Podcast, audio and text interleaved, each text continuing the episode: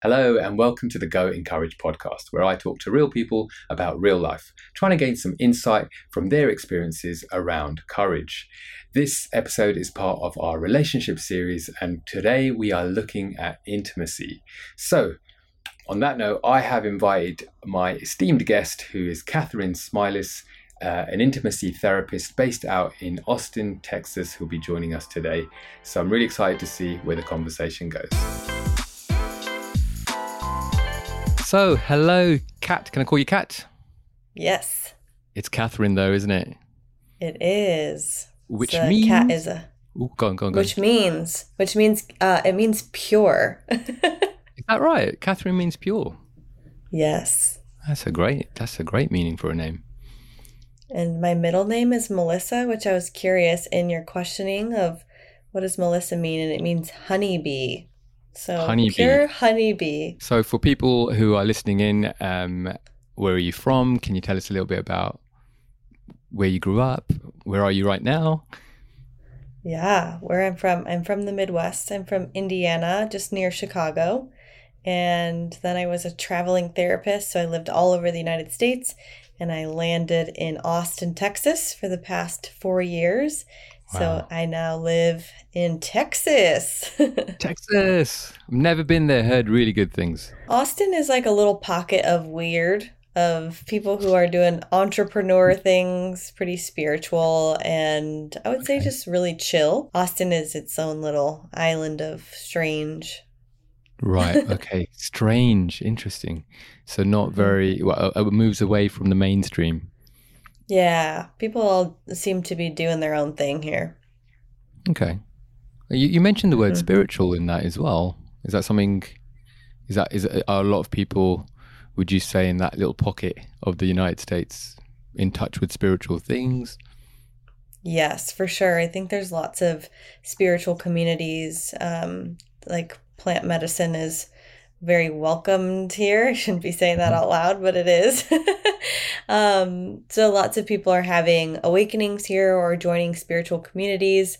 Um, they it also I've been I lived in Sedona for a little bit while I was doing a rotation. Sedona, Arizona is a very magical place and it is said to have lots of vortexes in it and energetic vortexes of be able you can go to different areas in Sedona and feel this like frequency of something. And I think that there's lots of places in Austin that have the same sort of vibe, but not as pretty as Sedona. Wow. Mhm. There's a lot there to unpack. Yeah.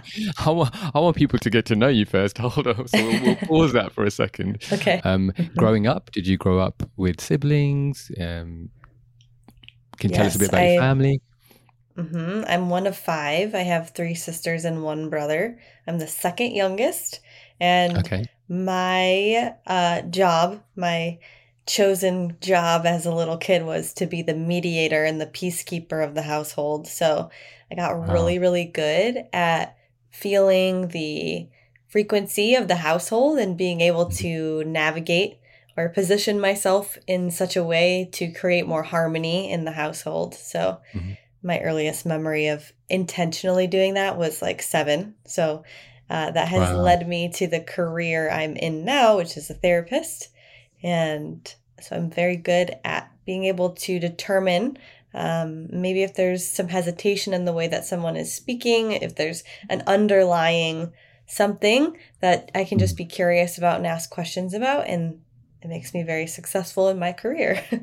Was that was that a Mm-hmm. natural progression, or did you sort of have to put some intentionality into that?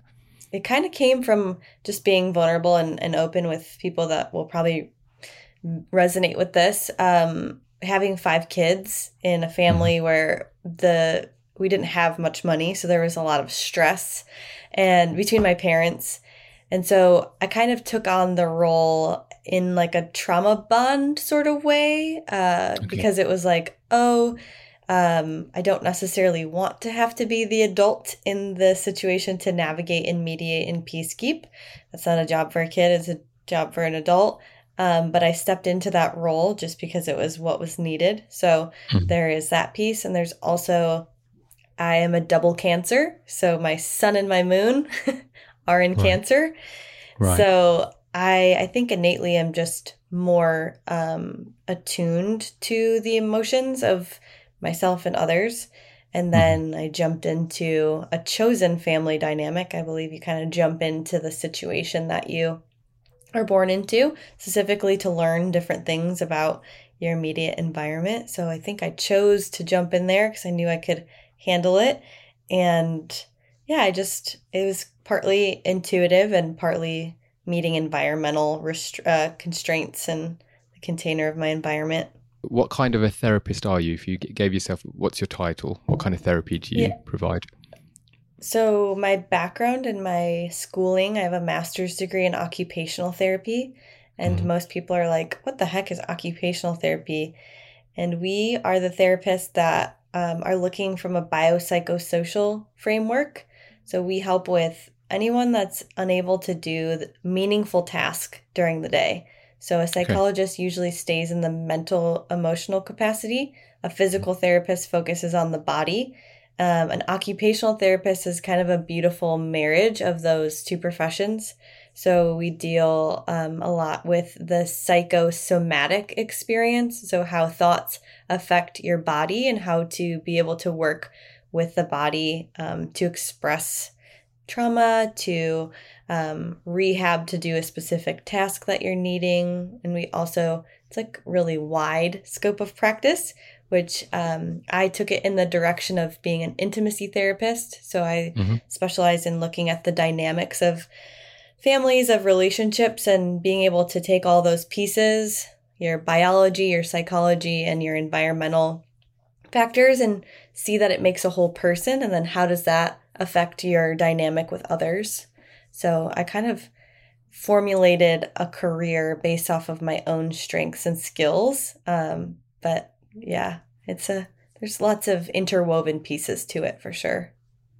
Was was there a defining moment in that journey where you were like, okay, you know, this affects the the wellness in a holistic way, uh, and was there sort of a revelation moment for you to go, this is this is an area that I can contribute to and, and serve? Yeah, for sure. I worked in the hospital for five years. Um, and had multiple years of doing uh, probably about seven years of with clinicals and stuff so i've been in the hospital system for a while and i remember my first day walking into the hospital saying oh my gosh this is not where healing happens i'm like mm-hmm. the hospital setting is super sterile and doesn't seem like people are su- like very connected in the hospital and i got to spend a lot of time with people who are very ill. Maybe they had post um, heart issues, heart attack, quadruple bypass, um, so surgery, strokes, all of these things. And I would spend a lot of time in their most vulnerable moments where they would tell me, Yeah, I mean, I've been very isolated and alone for a long period of time. My relationship is not great. My family life's not great. I live alone. I've been really stressed. I don't have many connections or friends or loved ones. And so, in their vulnerable moment, I started to see there's a correlation between their emotional state um, hmm. before all of the serious things happened and where they ended up. There's lots of people in the hospital that get very ambiguous um, diagnoses because the doctors don't know like what's wrong with them. Mm. And there's a huge psychosocial, uh, psychosomatic reason why they're having these symptoms. But again, mm. in the Western medicine med- medical approach, we don't really understand that something that happened in the home environment when you know there wasn't any illness present actually is a really huge contributing factor to their illness in the current mm. state that they're in so i was like oh i think if i start to work on people's state before they have that chronic, prolonged um, trajectory of being mm-hmm. ill, then I can really change the course of somebody's life going forward. Mm. So then that took me into studying epigenetics and psychoneuroimmunology, which are just the study of how your thoughts and emotions create this cascade effect in your body and then start to either turn on gene expression towards illness or make you a more healthy person. So I first started off and I'm like, great, I'll do mental health. I'll work on, you know, that aspect. And um, I found that like lots of people didn't want to talk about it because it was mental health. So there's that Mhm. word, mental yeah, health. sure. Then I'm like, all right, I need to be a little slick here. How do I create messaging? Be creative. Um, yeah, yeah. Yes. So I started talking about, well, if you're in these states of isolation, loneliness, depression, sadness, stress, your libido and your desire for intimacy is also highly correlated. So I'm going to go in Mhm. that route. So, intimacy therapist was born off of the realization and rec- rec- recognizing that all of these things actually are the biggest effect on someone's ability to connect intimately in a relationship. Mm. And we're gonna we're gonna unpack a lot of that in this podcast. So I'm excited. I, I thought we could have a little bit of a quick fire, getting to know you type questions round, if that's okay. Of course. Cat, what's your favorite cuisine? Oh, any Greek or Mediterranean food. Uh, and what's your Yes. go-to comfort food? What would you go to? Um, I would say like a fresh baked cookie with some ice cream on it. Oh wow, nice. What kind of cookie?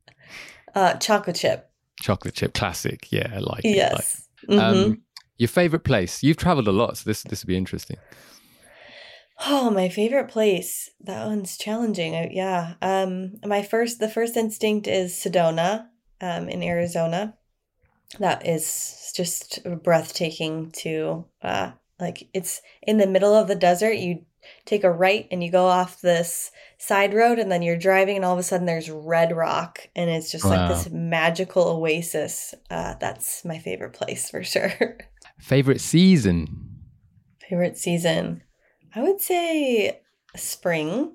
Um because everything is starting to grow and I love the smell of after a rainstorm, what the grass smells like or if it's like starting to get warm out but it's still kind of chilly and it just rained. Love that. Nice. uh, star sign. Well, you already said what your star sign is. Cancer, right? Um, Mhm. I can't remember. Is that July? Is that July? June? July? June. June. Yeah, Okay. June. Oh, so you, you've just had a birthday. Happy birthday. Yes. Thank you. Um, are you spiritual or religious or a mixture or none? I am definitely more spiritual. I have like an omnistic approach. I believe there's truth in all religions. So finding the oneness um, Mhm. in all of them, that connection is what my practice. Cats or dogs or none or both? Oh, dogs for sure. Although I do, I I was walking outside my house and I heard this loud, like loud meowing, and I turned my head and there was this kitten that ran directly up to me, and it was so cute. And I was like, oh, I could probably have a cat one day, um, but I have two very large dogs, so Oh, I don't know how kind of they would like it. Um, I have a English cream golden retriever and a Catahoula Doberman. What was the last movie that you watched? I watched the movie Joy um, with what is her name? Jennifer Lawrence. Lawrence. Yeah, yeah. Yeah, it was good. Great movie. Great movie. Yeah, it was really good. Um, I had someone on episode three, uh, Sophia Chowdhury. She um she invented this product, and and and we were talking about it. And the the film that inspired her was Joy. And so up until I was up until that podcast, I'd never heard of it. So I went and watched it, and I was like, oh my gosh, what a great great movie. So um, Yeah, cool, nice. I was like so impressed by her ability to remain so patient and kind with Mm. her family in that movie. Mm. like, wow, the stamina. She was channeling her inner Katherine, wasn't she, to try and keep keep I don't think I would be that patient, but that that was great. The last book you read, or one that you're currently reading. Oh, I recently read The Alchemist, which had been a long time coming. I heard about it for so long, and I'm like, I want to read that book. And I finally read it, and it is wonderful. Highly recommend. Okay, I haven't read it. Um, Oh, yeah, it's great. highly recommend it. Okay, cool. Could you give Mhm. could you give a little tiny couple of sentences of what it's about? Yeah, so it's a it's a story, which I'm not I usually read like educational books, but it's Mhm. about um a young man who's going through the process of individuation and uh achieving self-actualization through a fun journey. Um Okay. he I know those are really large words that listeners might be like what the heck is that? But basically he's going on a journey to really find out what his purpose and mission is in life and through things that he is distracted by like um maybe a relationship that he knows is like this is this isn't really for me or it's really steering me off course he starts to learn these like lessons and everything that he experiences as something that has helped to prepare him for the next level of his life and you know getting to his end goal of like achieving his mission. So it's a great book I'm not going to ask if he achieves it, otherwise I'll spoil it. Um, so a little bit more about your personality. Are you so? Those are the quick fire ones down. You know, done. I don't know how quick fire they were, but uh, it's really interesting to, to to get some of that insight about yourself. Would you say that you lean more towards your logical side or your emotional side? Well, that one's challenging because I use my emotions uh, to be logical. So, like, have um, an emotion come up and be able to sit with it and then determine if something's like for me or not based off of logic of how I have a relationship with my emotions. Like, you know, uh, you have like a an emotion or a feeling in your body of like something is yes or something is no. Sure, sure. You So have it's that usually gut, either- gut instinct. Yeah. Yeah, and that gut feeling is an emotional response. So it's Mhm. like, yes, this makes me happy. No, this makes me sad. And Mm. from that um, polarization or that uh, that specific emotion that you tap into, then you can say, oh, logically, this seems Mm. to be something I'm interested in, or no, this is not. And in the past, I know that I probably have overridden my emotional um, information to say, oh, I didn't really want to do that, but I kind of felt pressured.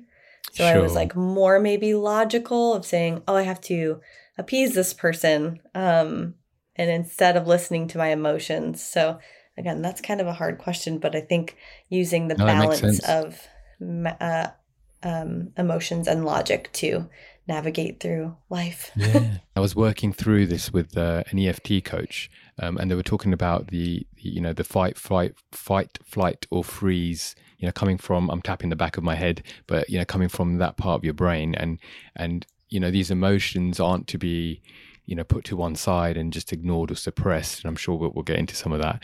Um, but actually, how can we, how can we get to a state of calmness before we make decisions that are going to affect our lives or other people's lives and, and, and start to make um, you know decisions based on, on on the front of our our brain um, so I think yeah I think it's really good what you're saying. I think there's a lot of truth in being able to recognize what the emotion is but then also to bring balance to it to say well actually does this serve me well? Does it serve my mission well or my vision or the people around me as well? Uh, are you a make things happen person or do you kind of tend to go with the flow Oh man, these are like I want to say I'm like right in the middle of all these. I'm a very go with the flow person, but if I need to add adjustments, it's like I always give the um people an analogy. Your life is like floating down a river. Mhm, So mhm. when you are in resistance and you're moving upstream is when you're not working with the energy of the universe. So if I need to, if I'm floating down the river, but I get stuck somewhere, I get stuck in a brush, I get stuck in a shallow spot. It's like, oh, okay, I know that I need to take action in order to continue down the river and not be stuck in my spot.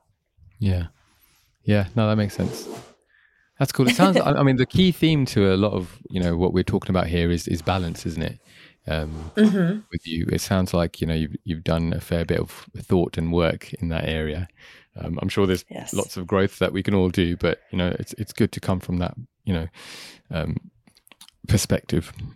Not even Yeah, perspective, I'm- probably more mindset. mindset.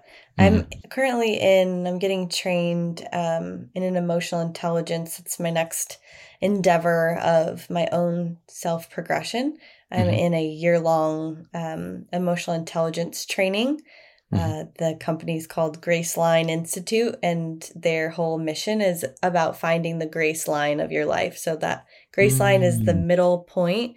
Um, it's understanding that through the law of like polarity, where everything that you experience, all the questions you've asked me have been polar opposites, right? Like Mhm. emotional or logical or this or that. And so the goal of the training is to actually be able to take both, accept them, but find the middle way. Mm. So it's exactly what you said. And and when you are practicing that, you're developing emotional intelligence.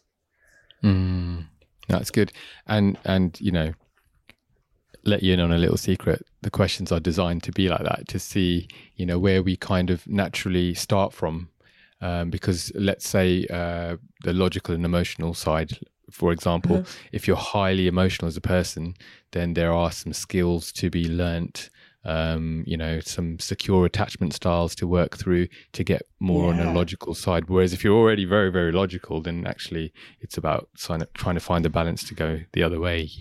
Um, Beautiful. and if you're and if you're anything like me, you'll bounce from one to the other until you stop, like a you know what they call the uh, the yo-yo type things, Pendulum. and then you, pendulum. That's it, and then you get into the middle. But um, yeah, okay, all right. So, uh, what's your favorite thing to kind of do? It, doesn't have to be your favorite, but what's what's something that you love to do to just get some downtime? Um, I love to go to the sensory deprivation tanks and do a float. Okay, explain what what is going on here. It's a it's a huge tank and um it's you close the door and then the lights turn off eventually, but it's um all salt water. So you Okay. like go you meditate in there for an hour and you like float on the top of the water without any sound or being able to see anything. So it's like you're you can completely go inward and really have a whole experience of like rest or creative inspiration or just meditation. So that's what I like to do. I I don't know how to respond to that. I've never heard. It's fun. I've never heard anything like that. That's what's Yeah. it like, like? What's it like? How does it feel? um it feels it at first when you're first in there it's kind of confusing because you're like I don't like you can't you kind of forget where your body's at because you can't see and so you can't see your own body. Um, there's Mm. no lights on, so it's it's supposed to mimic the water's kind of like the uh, temperature of your body. Okay. It's supposed to mimic a womb like state. Wow. So it- it's a really relaxing experience and it's it's like very beautifully set up. You you take a shower and it's like all mood lighting and then you go in there and then when you come out, you go into this reintegration room where you sit and there's like a bunch of salt lamps and you can journal and have tea and like just be with yourself a little bit more. And as soon as you open the door to go back into the real world, it's like so incredibly overstimulating sometimes that it's like, Mm. no wonder why we have so many difficult, so much difficulty with connection. There's just so much going on, and we don't really Mm. prioritize the the time to like actually turn completely off and be Mm. with yourself, recharge your battery, so you have enough to give to others in the external world. Yeah. Wow. So that's what you do for downtime. Like that's powerful. I can Um, tell when I need to go do it too. You know, you're just like, Mm. man, I haven't prioritized some deep restorative self care. So, Mm. mhm. Okay. All right. Uh, do you know about the love languages test? Have you ever done that? Yes, I have. I have thoughts about that, but you have thoughts. for the Share your thoughts. Share your thoughts. I think um a lot of times the love languages that you are comfortable with have to do with just how you were raised to show and receive Mm. love, not necessarily maybe what would be your desired um love Mm. language if you hadn't had been impacted by those early childhood experiences. And so um, in my own personal ex- exploration with this and working with lots of women they're like eventually or they've gone through lots of stuff where they're like i don't want physical physical touch. Like unless it's related to sex it's just not something that i want somebody to be hugging me or touching me. Um and so with my own realization of being like, oh, it has a lot to do with feeling very dysregulated in my body or feeling highly stressed and not Mm. wanting that because my just body felt really hypersensitive and then learning about the nervous system being able to integrate tools and things like that actually physical touch is my number one now and i was not shown Mm. that as a kid um my parents weren't very touchy with each other they didn't regularly like go out of their way to hug us or you know so it was just something i wasn't familiar with but it's actually how i love to give love and receive love Mm. That's really interesting as well to to to see it from that perspective again.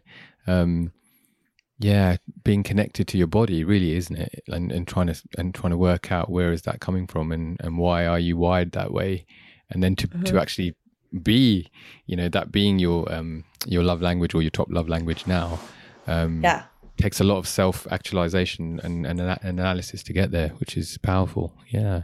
i also think it could be utilized as a tool to say which ones do you reject Mm. and kind of Mm. work on why you reject them. Like I also say, I don't like to receive gifts, and there's like a literal correlation of um, difficulties I've had with receiving abundance. Mm. So if you say I don't like to receive gifts, you're saying I don't like to receive. Well, there's a whole therapy session we can have there. Like, well, what what makes it hard to receive? You know, like so there's there's lots of ways that I think that tool can be utilized um, just to be curious about how do you create balance of receiving all of those things. Mm, yeah, really good. I'm smiling because this is really resonating. um, I think that's my top one as well, and that's my least. And it's actually something I'm trying to work through with a specialist in terms of what does that actually mean, not being able to receive gifts or to receive, you know, what what's going on in in your mindset, what are you holding on to, what triggers, traumas, what's going on in the body, you know, all that kind of stuff. Um, hmm which which is why I think the love languages test is fascinating. Now, I'm not saying that we should treat them like a label that you wear and that's it. That's you know, and, and you've you know beautifully made that point as well. Um, but they do give you indications of where you're at and you know how to move forward with uh, with with gaps in that as well. So yeah, that's really Mhm. interesting. Thank you. Yeah. Um, uh, what's a good compliment that you remember that's been said about you? Um, just recently, like I am very uh goofy. I'll just like break out in a dance move if I think that the you know I've the seen your environment. Instagram. I can like testify. if I yeah if, if something needs some some fun and joy, I will Mhm. be the first one to volunteer to do something that will pick up the mood. You know, whatever you need. You need me to sing karaoke at a bar, sweet. Like I'll do it. no. Nice. Um, and somebody who said, you know, you are medicine. And I was like, oh, like, oh, okay. So me wanting just to like be fun and goofy can be seen as providing medicine. So that was Mm. a wonderful compliment. It's a great compliment. Yeah. Yeah. Who doesn't want to be around that person, right? Yeah. I, yeah. Unless they, you know, I don't, I don't know. Stern and serious all the time. yeah.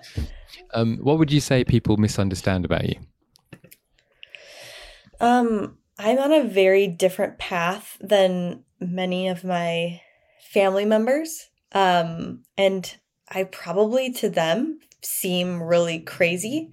I left my stable hospital job that I worked really hard to get, you know, lots of schooling uh, to start my own practice and do things very differently and basically push the button, push the edge on every area of my life. and I think they're like, what are you doing? But I love, I find pleasure and excitement in living on the edge of my comfortability and being able to push that and expand it. Mhm. Um, and I think it just maybe makes people misunderstand or uncomfortable because they might not be comfortable with that. So Okay. just a projection. And you- you work through that. You're, you're focused on what, what you're trying to do. Yeah. I read um, Brene Brown's book about uh, daring greatly. Mhm. And she was like, you can't include people's opinion of what you're doing if they're not in the arena with you. Mm. That really stuck with me. Like anybody that criticizes what I'm doing, if they're not in the arena Mm. trying so hard to do things differently or build a new world and s- provide service to people, then it's not really necessarily important for me to give it much attention or energy. Mm. That's good. That's really good. Brene Brown's got a, a lot of wisdom behind her, hasn't she? yes. I've got her. a lot of time for Brene Brown. Um, uh, okay, so before we start unpacking intimacy, last question about your life and in terms, and this one's to do with routine or rhythm, um, a kind of maybe a, a, a habit or something like that that you do every day, a particular mindset that you put into practice every day. Um, this has been a recent integration that I feel like all the female listeners will Okay. um will resonate with, but really understanding how based on where I'm at in like my cycle, um, what I feel like I have energy for in the month. So Mhm. I am a very creative person. Um, I have to create for my business, but if it's a certain time of the month where I'm not supposed to be pushing, I'm supposed to be more taking care of myself. Um, really honing in on like what is my body telling me that I have the capacity to do today, and honoring that limit, honoring when I feel like I have lots and lots of energy to pump out whatever I need to. Um, Mm. But it's a game changer when you can sync up what you're doing to get done to be productive with that. And it's super important for relationships too, which we can end up talking about. Sure. But just that rhythm that exists in a woman's natural um, part of her life is like a game changer when you understand how to use it for to be more productive or to be, uh, yeah, just more in touch with yourself. Great. Thanks for that. I think, uh, you know, it's an area that I'm probably not an expert in, but it's good to get, you know, some, some, insight into that and, and, i think it, it speaks to in, intentionality as well doesn't it in terms of you know what might be coming you know you know based on experience what that could be like in terms of energy levels or creativity or emotional responses and even all the physical stuff that comes with that and you know adjust, making adjustments so you're not you know pushing through and giving yourself a, a really hard time it's good Yeah.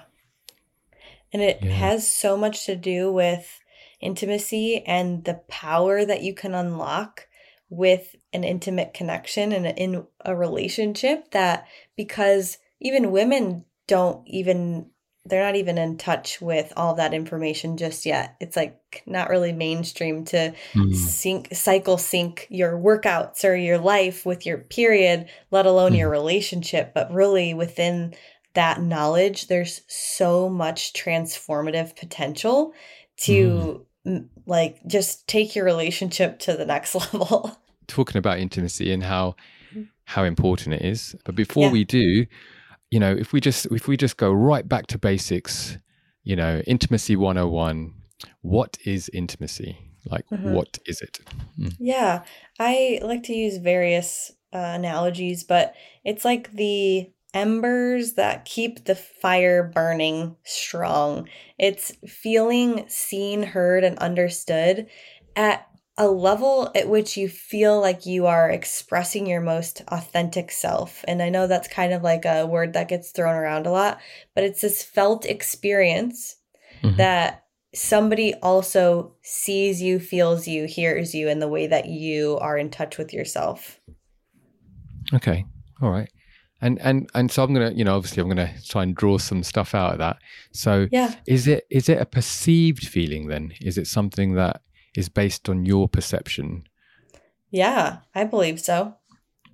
Yeah, I think it's, and this is why it's very important for people to be curious about their internal experience, trying to know themselves. Because if you're not doing that and you have, you dissociate, you're not like in your body, you don't have Mhm. a great relationship with the feelings of your body, um, or you're not in tune with what's happening inside, then when someone is trying their hardest to connect with you, but you don't have that connection in yourself, it's like very frustrating because you constantly Mm. feel misunderstood. So intimacy always starts with the intimacy that you cultivate within yourself so that when someone tries to connect with you, you can either say, Yes, this is for me, this is not for me, based on how it's mm. I'm receiving it in my body. So one of my questions was going to address that as well. So I think this is the perfect place for it. How how important is it to have that self, uh, that sense of self intimacy? You know, it sounds oh. like what you're saying there is, you know, if you if you're in touch with yourself, then actually you're going to be more in touch with the relational, you know, the people you're relating with around you. Um, mm-hmm. What would you say to someone if they were like, "Well, intimacy is not really for me. I, you know, don't have time for it, or you know, I don't want to process that way." Um, yeah, I think intimacy and sexuality often get intermingled. Mm. So if I'm saying intimacy, people automatically assume sex, and they're like, "Oh, shame." Just because mm. based on historical principles, like shame around sex, no, intimacy is just being able to actually love yourself be with yourself be able to tend to your own needs what are what are your needs what are your wants mm. what are your desires and so if someone is immediately turned off to no i don't want to engage in intimacy it's like oh well how satisfied are you with your overall life experience because intimacy is having a higher quality life experience because you're able to mm.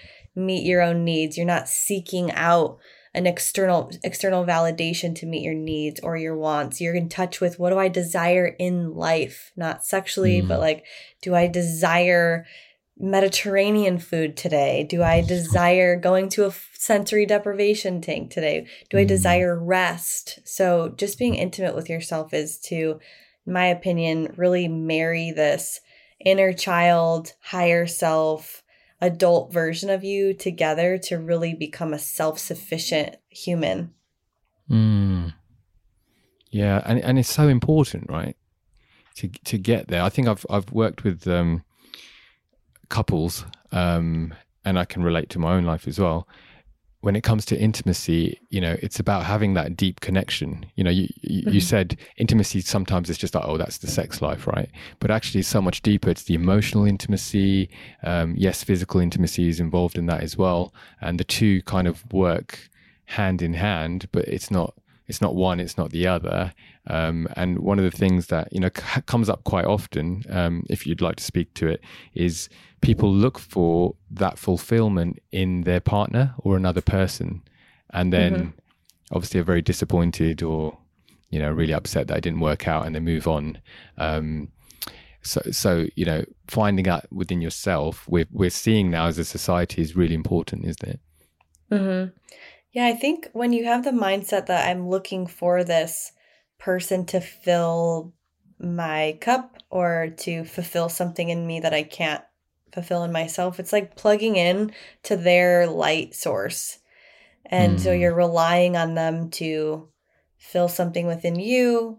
Um, you're dependent on them for that piece. But as you know, as we all know, people are going through their own things in life. And so their light source might not always be as potent or strong as when you first plugged in, because maybe they're going mm. through some sort of archetypal or psychic uh, transition, or they um, are dealing with a new something in their life where they don't feel like they can show up for you in that way. And if you mm. are relying on them to always be this constant um, source, and they're not showing up because again they're going through something then it causes them to become frustrated and then they're frustrated because it's just like this codependent relationship that ends up breaking or falling or because mm. it wasn't built on a solid foundation of knowing yourself.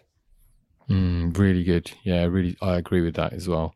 I think, and it, and it's so important to build that solid foundation within yourself, and then mm-hmm. share. Uh, is it? I can't remember what the quote was. Something along the lines of, "It's not two half people that make a whole, but it's two whole people that create something special." I'm probably butchered the quote, but uh, you, you get what I'm trying to say there. Yeah, they use like a analogy too. When two half people come together, it's like the um the relationship's built off of an A frame, and as they grow, mm. as they're like growing up like this, the A frame starts to separate and then it collapses. Oh, Whereas wow. like an H frame is two people are both in on their individuation path or like to know themselves. And their relationship is the connector point that keeps them connected. So when they move this piece is just kind of like beautifully in the middle. Of course mm. that's like the most optimal when you know people are growing like like this and like that and like this you know but just the the structural piece of that is i like to visualize. Yeah i really like that. That's a really good strong image as well um, because mm-hmm. you know there is a lot of hey you should just go like this and you'll grow together the closer you get and it's going to be really strong but i've never really thought of it to to to, to go like that that makes a lot of sense mm-hmm. yeah thank you thank you for that that's good you're um, welcome um, uh, this is part of our relationship series here on this podcast. So, you know, we're looking at intimacy in the lens of relationships. Um, and so, what what part of what part of a relationship does inter? Sorry, that's probably not a great question. Let me rephrase that. How important okay. is intimacy uh, in a relationship? Um, well, I think it's it is like the embers that really keep the spark alive. Um, in the quantum physics realm, um, we are energy and mm-hmm. we emit an electromagnetic field that is about six feet depending on your emotional state outside of your physical body and for everyone who's like what that is false you can look up um, HeartMath institute they're actually doing um, scientific studies. I always like to look for any sort of relevant science that is available to support sure. these crazy claims I'm making. Um, they are measuring that we do have this bubble around mm. us. So I have a bubble and you have a bubble. And in the middle where they intersect, so you can think about a Venn diagram where like mm-hmm. two bubbles are intersecting, this middle piece is a third thing that's created from the union of two people. And mm. that middle piece is intimacy. So, mm. depending on how much effort you're putting into that dynamic, that will shrink, it will get bigger. And that is the creation of what actually makes up your relationship. So, without mm. intimacy, um, I think that that space is like just exists um, in two people who are maybe roommates or cohabitating, but there's no actual connection happening. Um, would you say that explains why sometimes you might have two people who uh, have tried to start a relationship and for some reason it doesn't work the vibe's not there there's no spark. Well maybe there's a spark but there's no chemi- you know the word chemistry gets thrown around. Um, do you think that talks speaks to that um, as well in terms of like maybe that what vibe. you're bringing both to the vibe? Yeah yeah that energy is that I mean, yeah, attraction is like usually related to polarity um, and how much potential there is for the person to cause a chemical change within our being. So that's at like a, mm-hmm. a, a chemical level that that's happening. But polarity is usually what causes attraction um, and desire to occur. So maybe dropping into someone's bubble, they're like, ooh, this one feels uh, too close to like my resting state. Mm-hmm. Um, and so there's no room for me to actually grow because they're not pulling me into a direction. We're always seeking growth. Um, mm. And if you're not seeking growth, then you're stagnant and not moving in a positive direction.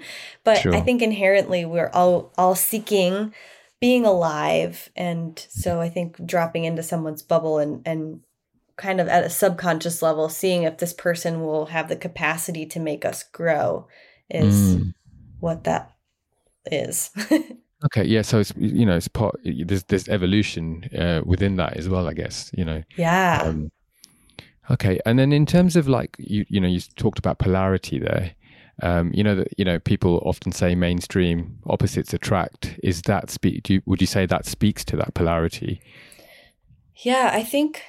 Um, I think I, I think also think mainstream is focusing a lot on polarity uh, uh, in terms of pushing men to be more masculine and fe- females to be more feminine for the polarity to exist. But I think mm. um, depending on like at a spiritual level, what it is you need to learn next is often the person that kind of shows up for you. Okay. Um, so if there's something that you need to learn from someone that you're dating, it might have the polarity of, oh, that's a lesson I need to learn. I'm attracted mm. to this person. I learn whatever I need to from there. So, yeah, there's a polarity aspect because you're trying to be that alchemist of I am here, but I need this thing in order to grow. So, I'm going to move there. So, yeah, there is a polarity component to it. Okay. Thank you. Um, you brought up masculine and feminine there um, in terms of uh, you know your work and the people that you've worked with um, you know do you see patterns in in men and patterns in women that are quite I, I don't want to be overly stereotypical or generalized because I think everyone's different and we're all made up differently and we're all unique and all the rest of it. But do you see patterns that that that let's let's take one one of one of them and then move on to the other. Let's say with men, do you see you know men struggling with very similar sorts of things when it comes to intimacy within themselves and intimacy in relationships? Yeah, um, as a generalization, it seems like men because they are um, ex- expre- um, suppressing their emotional state or they're uh, they get in trouble when they behave in a way that's like in their nature to behave, showing mm-hmm. anger or aggression like an animal would in order to expel or express your emotions um, because they're often disciplined for that. Mm. I think that they've kind of swung from like masculine to more of the feminine wounded energy. Mm. So they're in their wounded feminine of not being able to express themselves. Um, and then f- females are often like the victim of various things, right? They're suppressed in their ability to move up in the world or um, to have leadership positions. And so they kind of like have taken on the opposite in terms of the wounded masculine. Right. So it seems like we've not only like come into the opposite paradigm, but we're in the shadow of those expressions. Mm. So, in my own experience, this is trying to just like relate it to me and not be like, oh, overgeneralization. Mm. I was hyper masculine um, in a wounded way because I've had a lot of wounding around interactions with men. So, I've taken on a more hyper independent um, mm. personality. And in my acknowledgement of that, like, I'm like, oh my gosh, I am just expressed in the shadow side of my masculine. I was able to then alchemize that um, in my own experience uh, by taking actionable steps, like doing, um, I've done Krav Maga, so like uh, learning how to defend myself so that I could build up an actually like a positive attribute of the masculine for that to change from staying down in that suppression and that hyper independence and the isolation and the anger and mm. turn it into a positive aspect. So now that I feel safe in my body, I know mm. where my boundaries are at. I know how to verbalize a no, what's a no in my body. Now I can reside more into my um, my feminine, or you know, come to the other side, work on the shadow feminine. So it's mm. like a mm. puzzle pieces. But sure. I, I think um, to go back to your original question, I think we've moved from the masculine and the feminine polarity. We've crossed over, and now we're kind of sitting in the shadow a little bit. Mm. Um, so, in order to really allow people to express their natural polarity, we have to acknowledge their pain and sure. acknowledge their hurt and let that be expressed in order to um, go back to harmony and balance in each individual. Yeah. Yeah, it's really interesting. And and and just to dig down a little bit, you know, um, just to help anyone who's listening to to sort of relate, you know, when when you're if I can take that you know your situation yeah, from course. from female from feminine to go to the masculine and then live in the shadow and and that independence you know is that what does that look like day to day? Is that putting up walls? Is that kind of not allowing anyone to help you and trying to do things on your own? Um, would you say those are the kinds of things um, that are in the shadow of that? Yeah for sure. Uh, not being able to receive. Mm-hmm. um, not feeling safe uh, walking by myself. So noticing that I'm kind of like walking in a braced posture, being emotionally mm-hmm. reactive more than I'd like to be. You know, if like someone pushes a button, I'm like more emotionally reactive, more sensitive. Um, yeah, just not in touch with my yes and no's. Um, mm. So it was just kind of like a dissociated, another way that you can look at it as like a dysregulation in my nervous system. Um, I was dissociated or I was just like turned off to connection and um, yeah, hyper independence, very much goal oriented and driven to accomplish things versus like getting in touch with the flow of my monthly experience. Um, mm-hmm. So yeah, I just I definitely took on more of that um, isolated role in my shadow. I re- I really also like you know that you went from the shadow of the masculine expression and actually you know took on was it a martial art did you say um, mm-hmm. and so you're not this damsel in distress looking for this big guy to come up and make you feel safe. You, you've actually owned that yourself and said, well, I need to feel safe within who I am, not look for that externally. And, you know, one yeah. of the things that we're taught as men is um, to get a woman to open up and be, you know, her, her natural self, um, she needs to be in an environment where she feels safe. Um, mm-hmm. So you know, being able to have that safety within you, I think, you know, allows you to move back into the, your feminine expression. Um, yeah. Which I think is really powerful, you know, and it, but it takes work, right? It's not something you just, you know, switch on like a light. Yeah. I think um, I have recently focused my practice to work with specifically men. Um, I mm-hmm. always am encouraging of their partners to come along on the journey. And of course, I'll work with them if they're interested. But this concept that's placed on men that they need to provide women with safety like they're responsible for the safety is not necessarily fair because mm-hmm. women have to know what it feels like to be safe in their own body um, if they don't know what that feels like then they'll constantly nitpick or not feel safe in the presence of a man mm-hmm. um, it's a it's just as much uh, the females as it is the males to collaborate in that effort.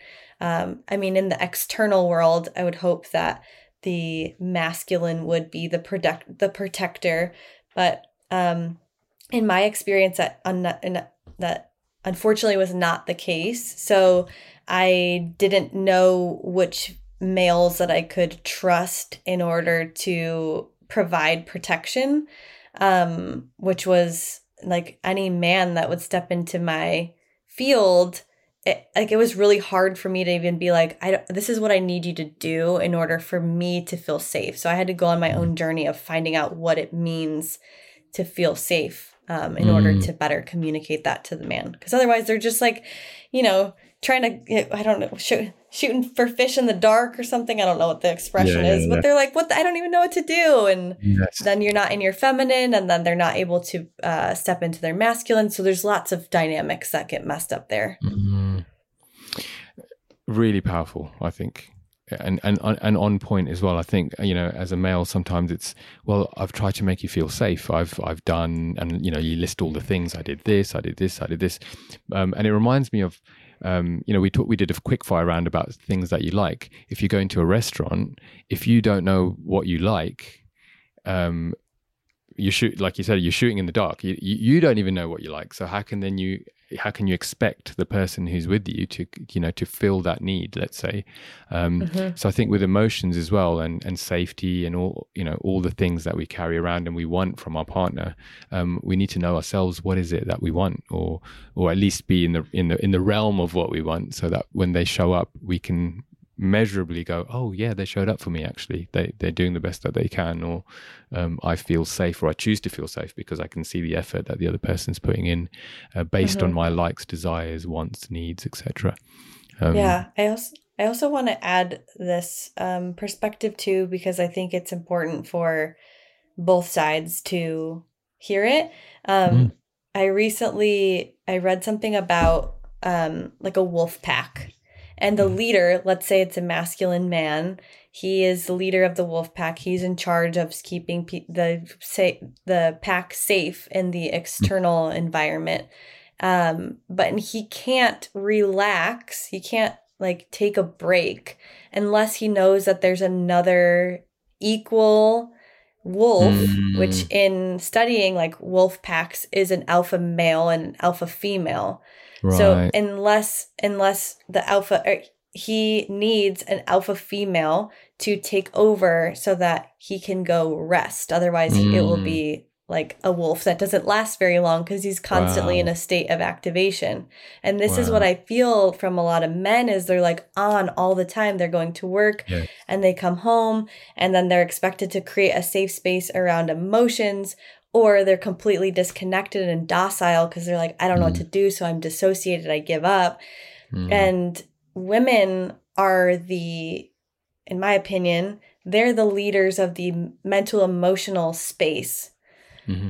So their job is to be inquisitive about going internally, being able mm-hmm. to become emotionally intelligent, to be able to self regulate so that they can help hold the space.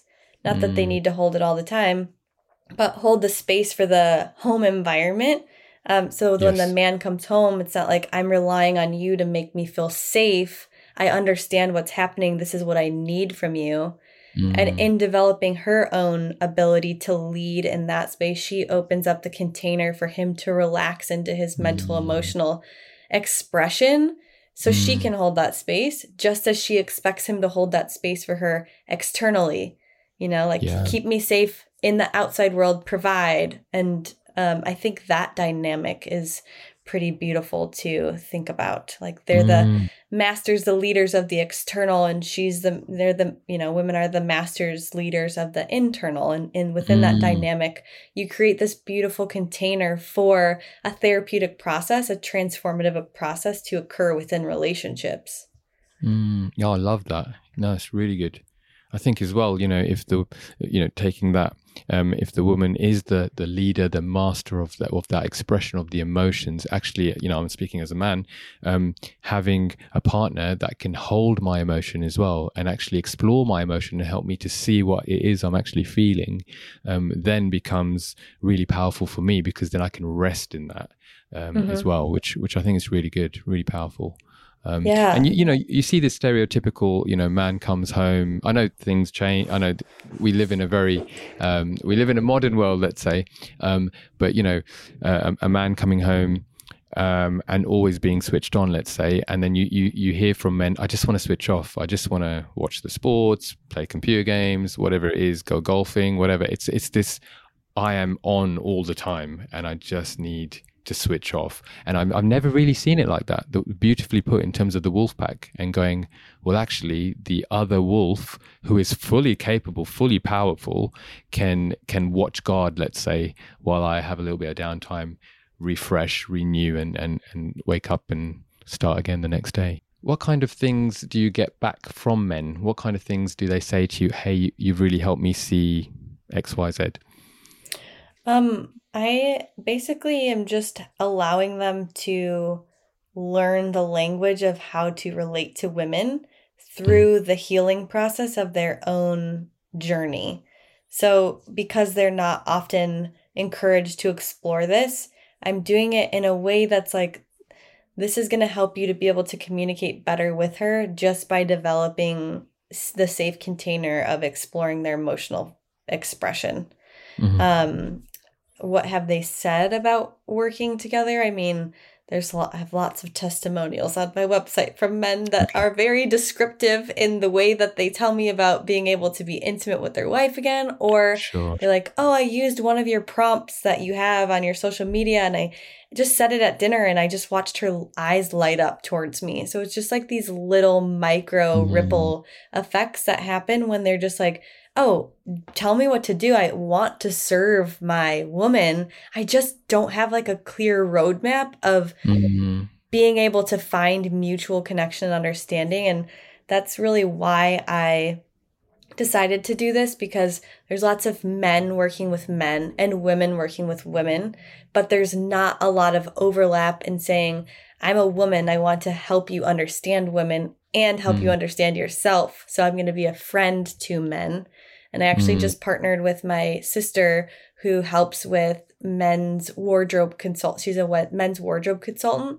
So as I'm helping men to experience this internal transformation, she helps them to say, now that you're this new person, let's create a new external persona that you feel confident expressing. It reminds me of uh, it's a few years ago now. We we we ran an event where, uh, and it was a men's event, um, Hmm. and we'd already you know had some guest speakers talk to men about how to relate to women, how to serve your wife better, how to start relationships, things like that.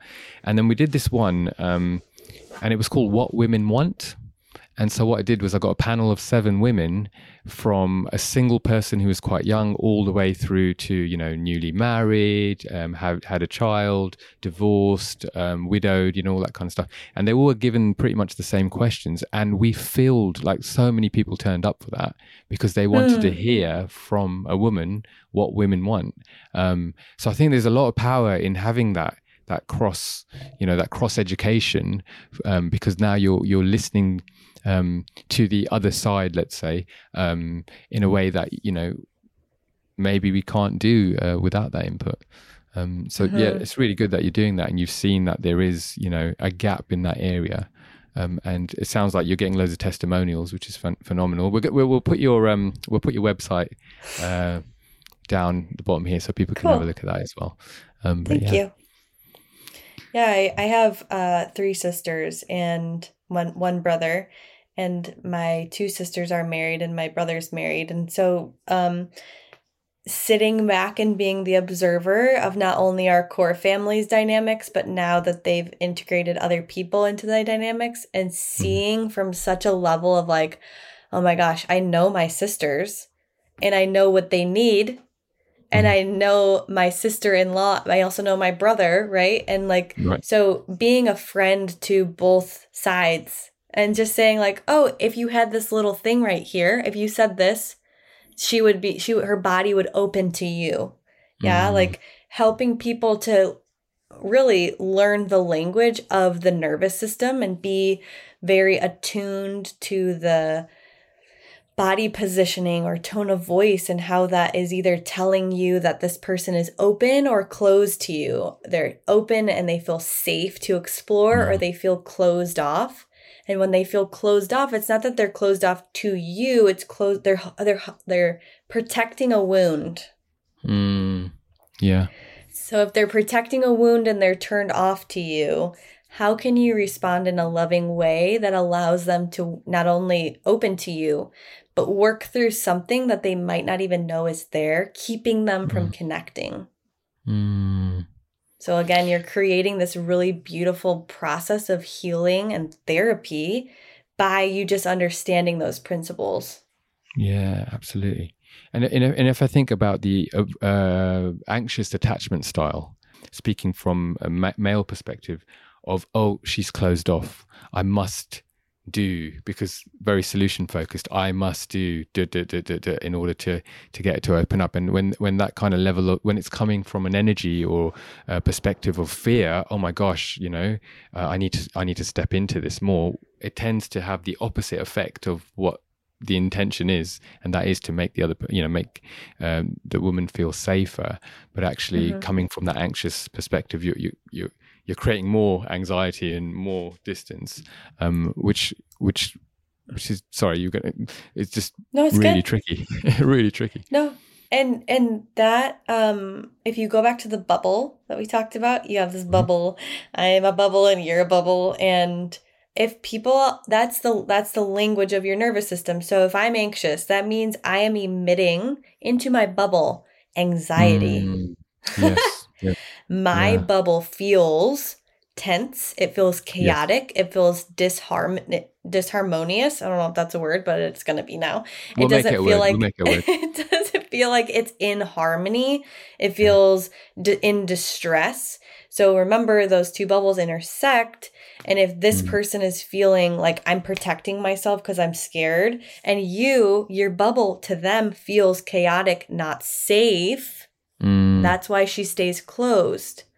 So I don't even like attachment theory, I realize it's important to be able to identify with a feeling that you're having, but I will always be more a proponent for you have something that causes a trigger to your nervous system that mm-hmm. then causes anxiety. So you're not always anxious. Sure. And when a lot of people kind of like hold on to that label, they're like, oh, I'm like this because I have an anxious attachment. It's like, mm. no, that's just a marker of something that you are associating being an uh, associated with anxiety. So mm. again, being curious about that wound, what you're protecting in the anxiety. And so the the deep deep deep healing work is acknowledging really at the most basic level, you have a mm. bubble that you're responsible for. Mm. Your bubble is everything that you emit into the world.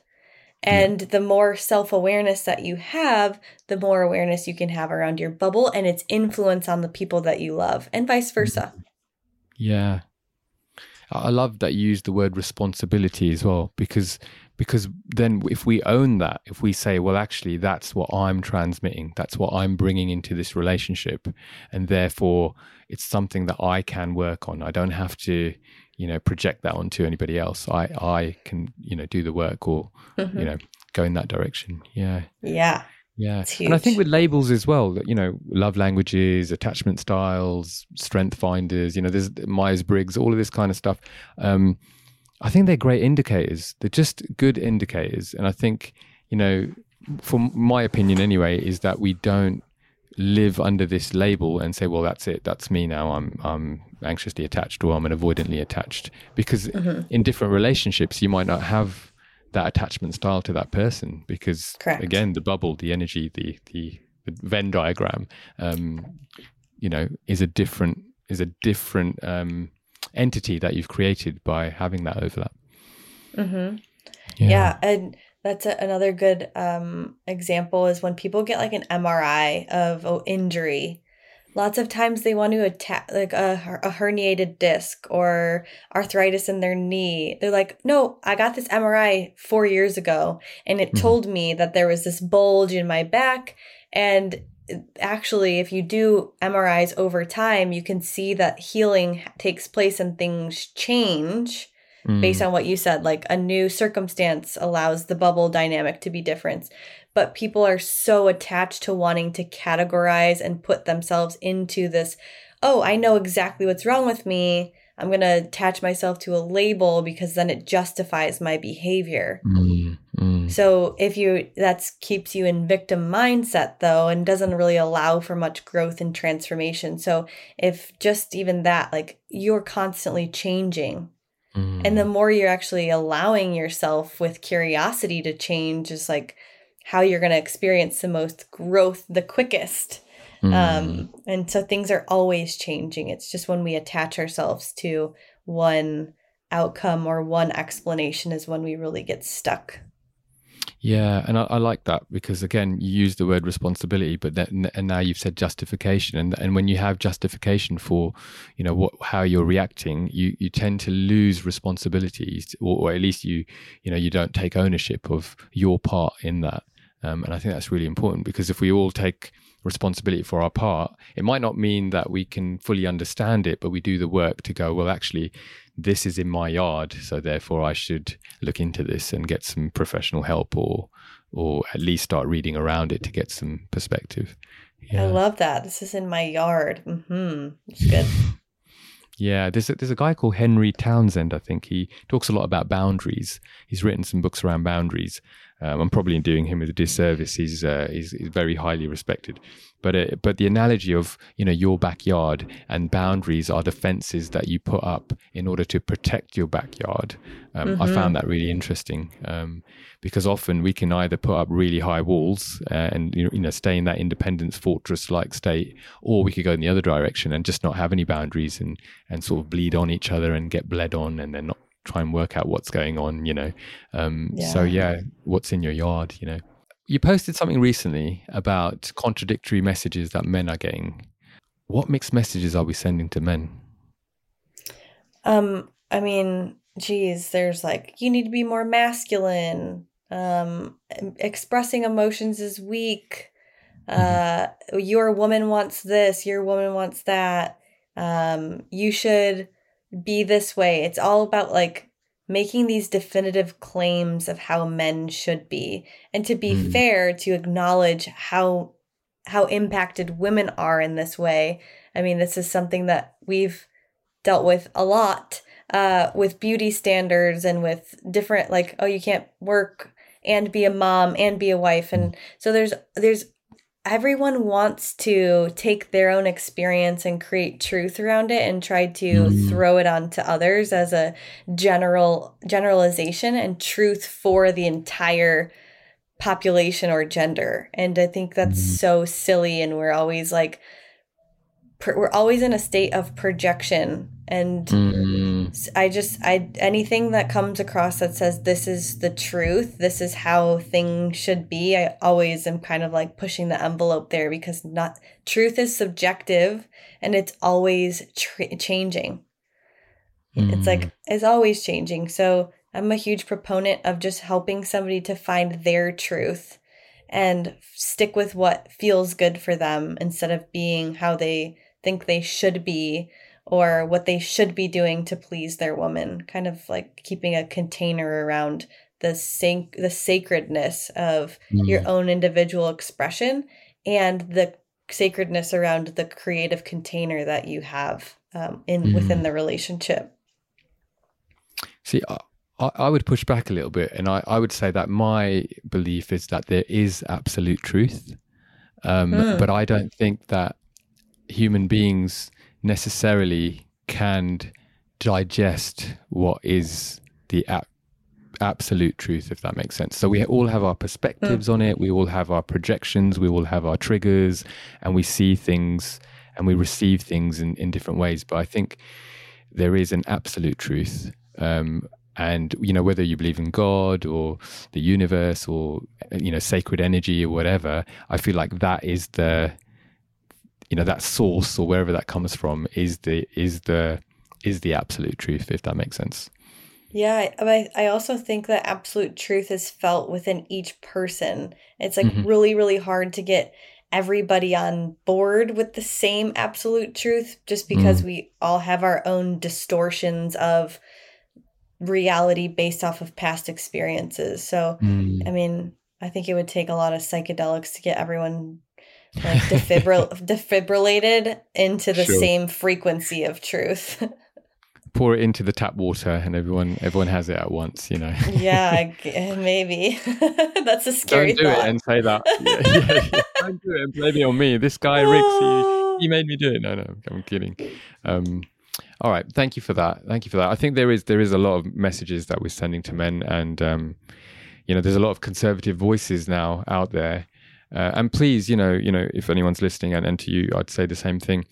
You know, I don't necessarily think con- conservative thinking is a bad thing, um, nor do I think that liberal thinking is a bad thing. I think there's value in in both sides of, you know, the expression of, and I, and I think there's a balance between logic and emotional. You know, ties into what we've talked about before. But there mm-hmm. are some conservative voices now that seem to be, you know, really making it out there in the world um, which probably have really good messages in them, but then there's the distortion of you know underlined bigotry or misogyny or other stuff that kind of creeps in, which I think you know goes back to what I think about absolute truth. I think we just we just project or we just try to align absolute truth with what we think is our truth so that we, we make ourselves feel better. But you used mm-hmm. the word curiosity earlier on. And I think when you go from a place of curiosity and wanting to learn, I think that's when you develop and grow. Um, but yeah, uh, what your thoughts around, you know, some of the, I don't really want to like say, any particular names, but um, you know there are some some some big names out there that are, are speaking messages to men um, that are really resonating with men. Um, I think each person's job here is to push edges. Mm-hmm. Um, so they go out and they have their own expression of what they believe to be true, and for the sake of gathering data that mm-hmm. people can absorb and hopefully uh, with what is coming in terms of like emotional intelligence, nervous system regulation, these hot topics that are starting to kind of bubble up, you can take that information and digest it and actually make an adult decision about what's true for you versus what somebody told you is true. Mm. I think we're mm. really far away from that being um, a thing that's normal for people to take in information and say, just like you said, I would push back on that a little bit because your own belief was not congruent with mine. So being able to take mm. in what I'm saying and not say, oh, well, you know, I have a lot of trust in what Kat says, and I'm mm. going to take that as my truth. You said, no, I heard her. I don't mm. think she's bad or wrong for having her opinion, but my truth says something a little bit different.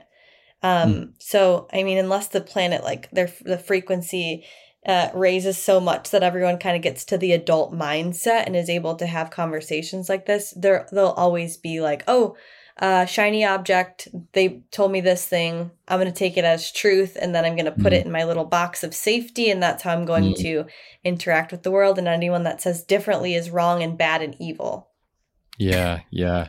And I think, you know, speaking to that, uh, the culture here in the UK at least is you could sit around in a pub, have a pint, and completely disagree with each other, have mm. the most robust conversation you know, support different football teams or different political ideologies or whatever. And then at the end of it, you'd shake hands and you'd move on, and that'd be that. Whereas, I mean, at least as an onlooker onto maybe the states and, and some of the the dynamics there, it seems to be people are really going more into either the left or the right side of the politi- political spe- sphere and mm-hmm. and you know staying there whereas you know I, I love what you said there you can you can have your own view and still be civil and respect the other person and actually learn something, you know, from the other side. I think it's important. I think the United States is the youngest country and we are in our teenage angst years and we want to fight everybody and we want to fight each other and we are just angry and have a lot of suppressed emotions that have not yet been expressed. So it turns out like, oh, someone disrespected me, someone disagreed with me. I'm going to take everything that has been bothering me in the last month, week, years, and I'm going to hmm. project mm. it on this situation and blow it up instead of being able to like say, oh, this has nothing to do with this and have a more adult mm. mindset. So, yeah, I think it's mm-hmm. just that the United States is very immature in their emotional uh, ability to process emotions and have civilized conversations. Sorry, America, don't cancel us. you cancel me. I mean, isn't it funny though? What you'd say to a teenager, and being very generalistic, is it's going to be okay. It's all right. You'll get through this. maybe yeah. that's our message to America tonight.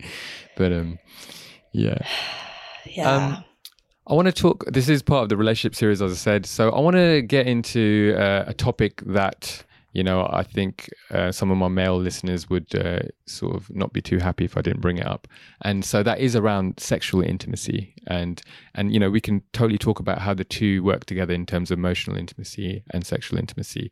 Um, and so you know one of the one of the questions that comes up a lot is you know, I'm in a long term relationship, maybe they're married, and for some reason that that balance is now shifted. And so, you know, you have uh, men, I'm being very generalistic here because it's not, you know, every case, but um, men who seem to have a higher libido and want to want that kind of, you know, physical intimacy more so than their their partners.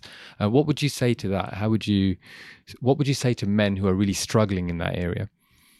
Um, I think that there's uh, a lot of fog in between your connection that um, doesn't allow for the woman to, first of all, see that that's an issue, and second of all, care. um, mm-hmm. I think I was just thinking about this the other day. Women, I don't think that there's a, a difference in libido necessarily. I think over time, women tend to become like mother figures in the relationship. They like take mm. care of their spouse or they maybe haven't had their needs, their mental emotional needs met. And because they don't feel safe to express the way that they're feeling, all these like roadblocks keep getting put up. Meanwhile, she's like starting to even dissociate from her own experience and like becomes mm-hmm. numb to her own body. So I do right. a lot of education on just the nervous system states, especially like moms, uh, women who are moms and have the mm-hmm. responsibility of really caretaking, caregiving um, for their kids, making sure the home environment is okay, and like feeling like they have a lot on their plate and not having time to rest and turn off. They actually turn off by dissociating and by being overwhelmed and by being chronically tired or ha- starting to manifest physical illnesses because of the state of mm. their nervous system.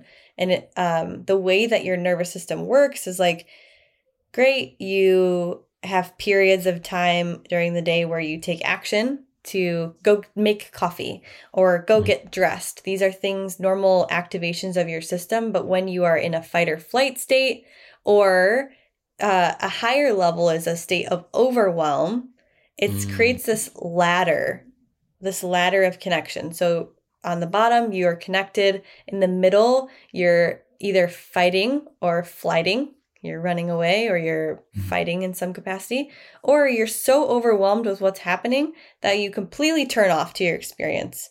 You, mm. um, like I said, dissociate. Maybe you are um, distracting yourself with various modalities to distract yourself.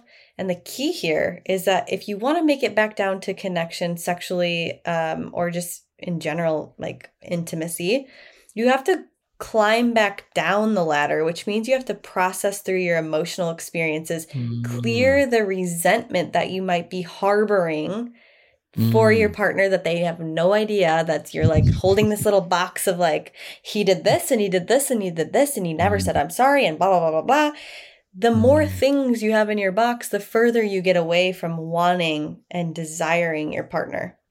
Mm. So that process of like coming back down the ladder is what therapies or coaching is very helpful towards because it's right. helping people to navigate that de de-escalation of that experience in a way that is healthy um, mm-hmm. and, and working on communication, working on boundaries. But I would say the biggest thing that happens in relationships is that females are not expressing um, their wants, needs, and desires because of maybe they were told that women don't women's voices don't matter or mm. women are mm. better not uh, heard um, mm. so those subconscious programs or just not even knowing what's happening in your body not being mm. able to hmm. express that to your partner just creates more and more and more and more distance. Mm. Yeah, that's really helpful. And, and, and you know when we're talking about taboos and, and and things that women are supposed to do, I mean even like if we look at society, you know, if a, if a male has uh, a particular body count or if he's overly sexual, that's celebrated. Whereas if a woman is in touch with her sexuality, you know, she's judged not only by men but also by women as well. Um, and it's mm-hmm. you know, there's I'm starting to see some, you know, some highlighting of that. It's not it's not everywhere, but yeah, there's there's uh, some I can't remember her name now I think I think she runs something called the Respected Man, and she's a mm. woman who talks to other women about how to sort of feed that side of a man's you know emotional state in terms of respect and and how mm. you know men crave that um, and she taps into you know being in touch with yourself and your own sexuality so that you can you know shake off these taboos and shake off that this is bad or you should feel guilty and all that kind of thing mm-hmm. yeah for sure that was my exploration through the shadow masculine. It's like, oh, mm. I realized how often I allowed people to cross my boundaries uh, in many domains when, mm. you know, I I did not want uh that exchange and mm. in acknowledging that and putting those barriers into place, those boundaries in place, able to relate better to men and be more in touch with my femininity, with my sexuality, with my sensuality, all mm. those aspects of like being in my body at that point. Mm. Yeah, and it's so important, isn't it, to get those two aligned because you know you hear like lust and, and sex is just sex, um, but actually, you know. Um, what we find is when the two align together, it's a beautiful connection that's more than just physical. Um, mm-hmm. uh, you know, there's a spiritual element to it when your emotions, your soul is intermingling with someone else's emotions and soul, and that's happening through a physical experience, you know, which, um, which is a powerful force, right? oh my gosh, I, w- I we might have to do it episode two because I just went to Egypt and right. I was teaching about the sacred principles of like sacred sex and relationships and how they viewed relationships back in ancient times. Okay. And their um, beliefs around the capacity and the potential for a relationship is like otherworldly. They would see mm-hmm. this interwoven dynamic of intimacy and sex practices to be able to transcend the physical body and the 3D and they were doing they were using sex as a way to manifest or uh, to create things in the external environment. And like, I don't know if you've ever been to Egypt, but it was no. mind blowing the technology that was available at a time where sex was seen as a reverent, sacred, powerful act, and how mm. our even architecture looks in a society where sex is very suppressed and talked uh, poorly about and not celebrated. Let's do that as an episode too. That's really fascinating. I mean, you've got you got me really interested in that. Yeah, really that good. it was very mind blowing uh, experience. So. Wow. I mean, I can yeah, I can draw parallels with other sort of yeah. Let's let's save that one for episode two. I like I like that. There's another episode to this. This is good. um, I wanted to I wanted to connect. You know, so so on this on this on this journey or, or, this thread about sex right? So you've got you know men maybe wanting or desiring that um, and then being very uh, solution focused. So if i do xyz then i'll get my need met which is sexual um, and being very you know black and white about it. And then uh, uh, on the other side, you know, a woman opening up when she does feel safe and she does feel her emotions are being heard and she feels like she's, um, you know, valued, you know, um, by the male. Uh, in those, in those, you know, t- I want to, I want to try and get away from.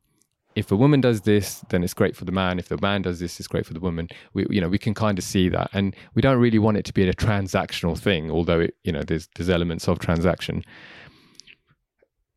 I, build that context up just to ask you this question, and that is how can one or the other take steps of courage to get over the fear that's associated with all that. Does that start with nervous system regulation? Does it start with mindset? You know, what would you speak into that?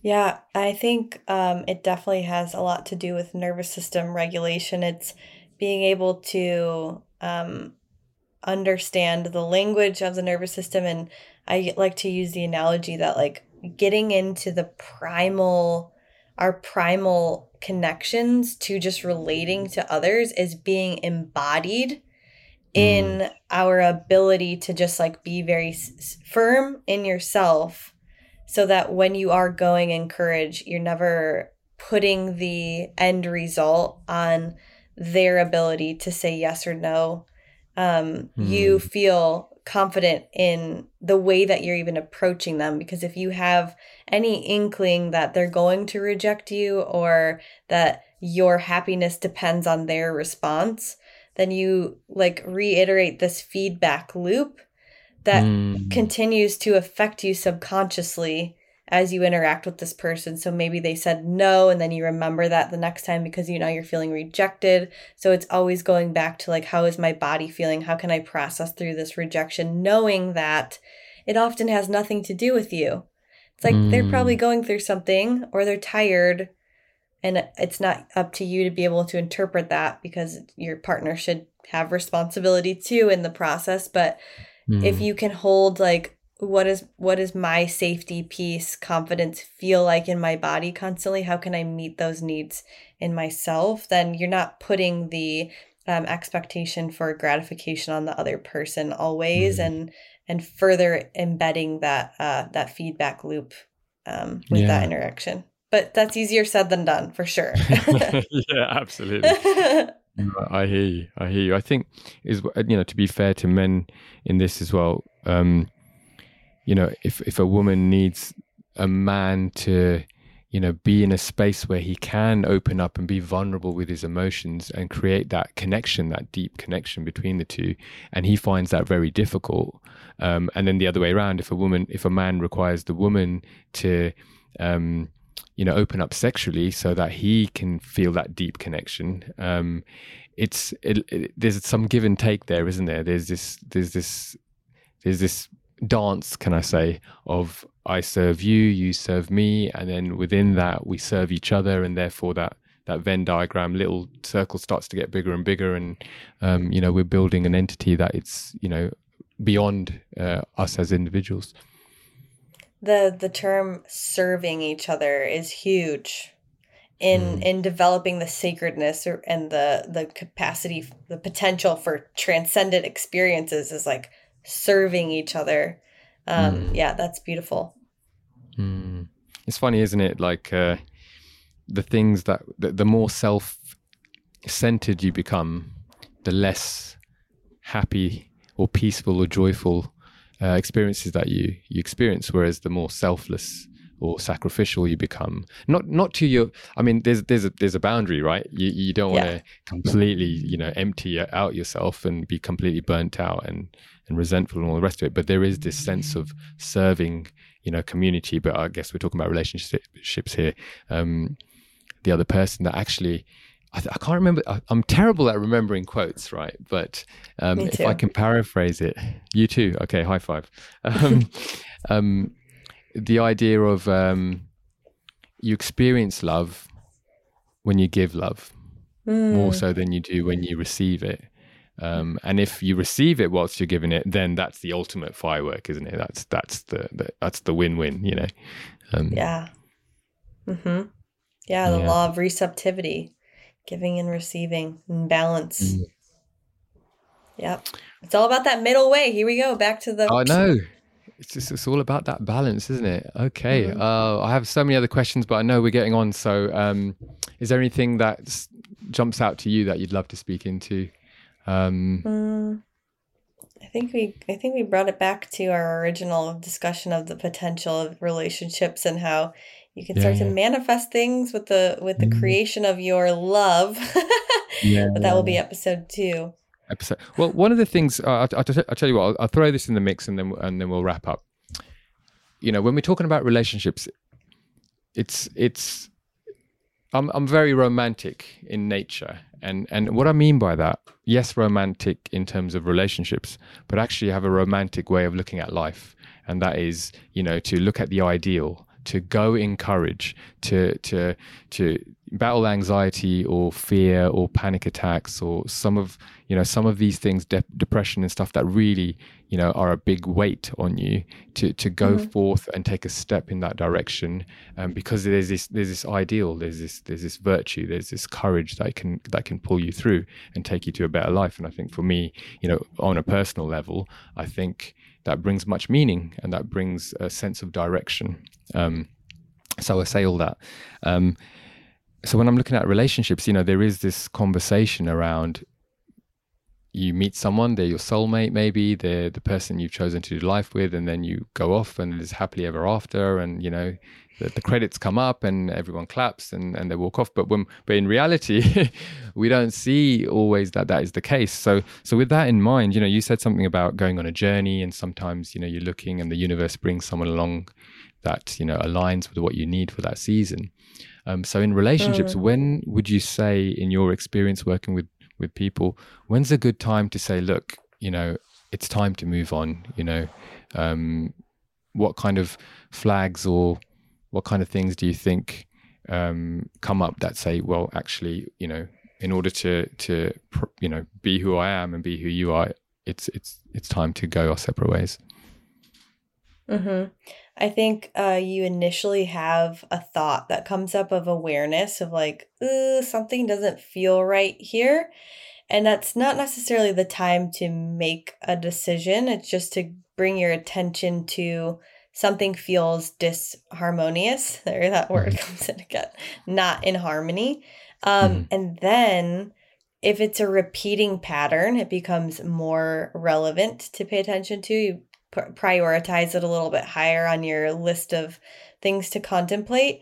Then mm-hmm. starting to pay attention to how your body is responding to this person. Mm-hmm.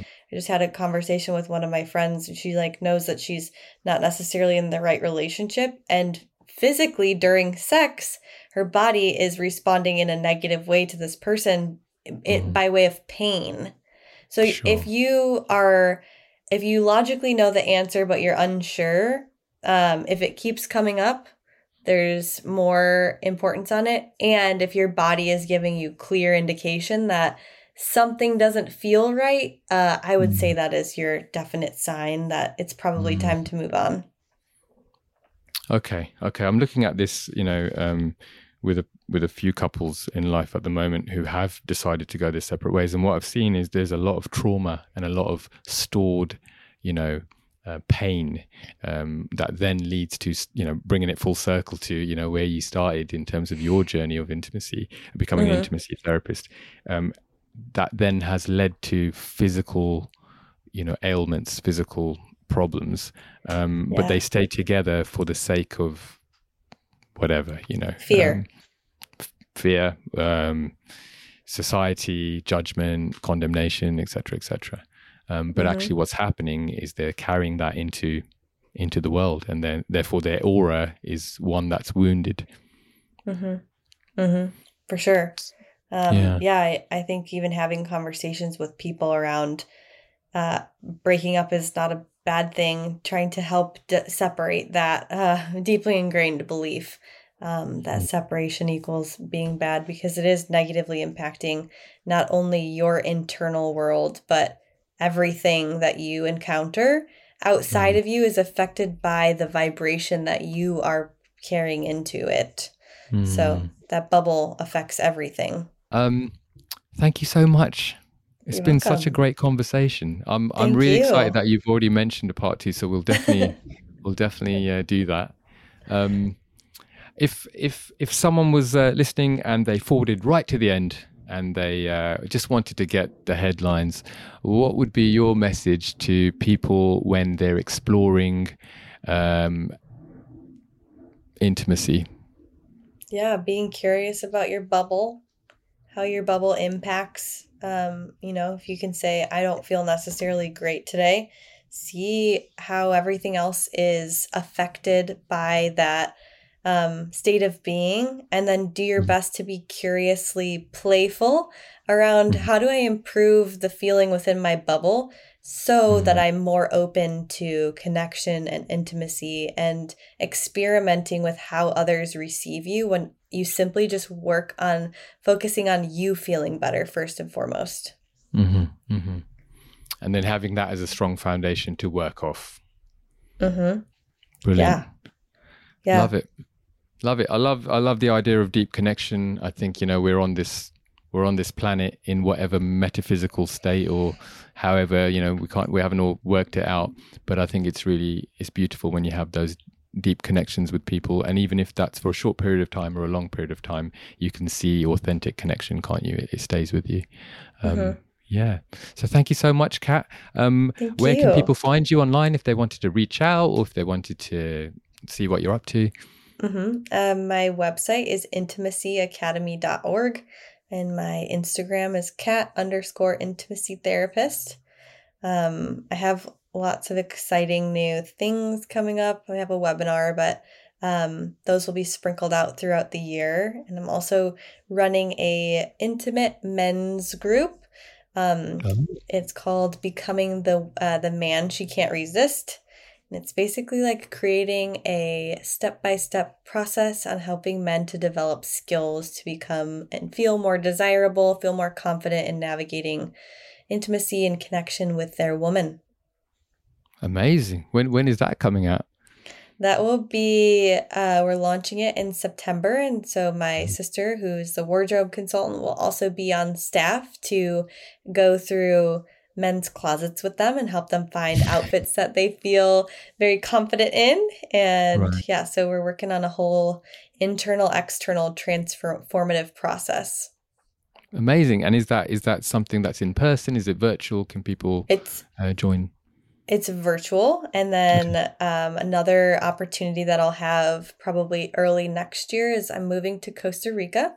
Um, so oh, I'll wow. have in person retreats where you can actually bring your partner or spouse to work on everything that we talked about today and develop a strong foundation of intimacy in a fun setting, like going on vacation, but being able to take home a lot of skills that can really help mm. your hmm. relationship to thrive. Fantastic. Brilliant. Yeah. Lots of exciting things there. Yes. So um, they'll be all on my website. Um, okay. Check it out there. Brilliant. We'll put we'll put a little thing up here and we'll put it in the links in the description and things like that so people can find you really easily. Sounds Kat, good. I hate to end you. the conversation. I could talk to you for hours. Thank you so much for coming on to the podcast. I've, I've lots of gratitude for you coming on. Thank you very much. Thank you so much. So um, yeah, if you're listening at home, uh, there's links in the description to everything that Kat's doing. Um, if you really struggle with intimacy, uh, we just want to say to you, take a step of courage, take a leap of faith, move forward, and see how you can transform that area of your life. All right. So whatever you're doing, go in courage. Hey, so I really hope you enjoyed that conversation. I hope there was something in that for you to chew over, maybe disagree with, agree with, and really go on that journey of finding courage to build a stronger sense of intimacy with yourself and in your relationships. If you haven't already, please do hit that like button and subscribe to the channel to find out what's coming up and what we are doing. We have yes, this is part of our relationship series, um, and we do have our general courage conversations as well, and a few other things coming up in the not too distant future as well. So hit that subscribe button. Um, when it comes to relationships, we are very interested in uh, having guests on the show that have some specialism in that. So if you have any questions around relationships, drop us an email, uh, get in touch via Instagram, via DMs, um, and visit the website for links on how to get in touch. Uh, and we'd be glad to pose those questions to our guests. All right, well, hope you enjoyed it. And whatever you're doing, wherever you're going, whatever you're going through, uh, my encouragement to you is to go forth in courage and see you on the next one.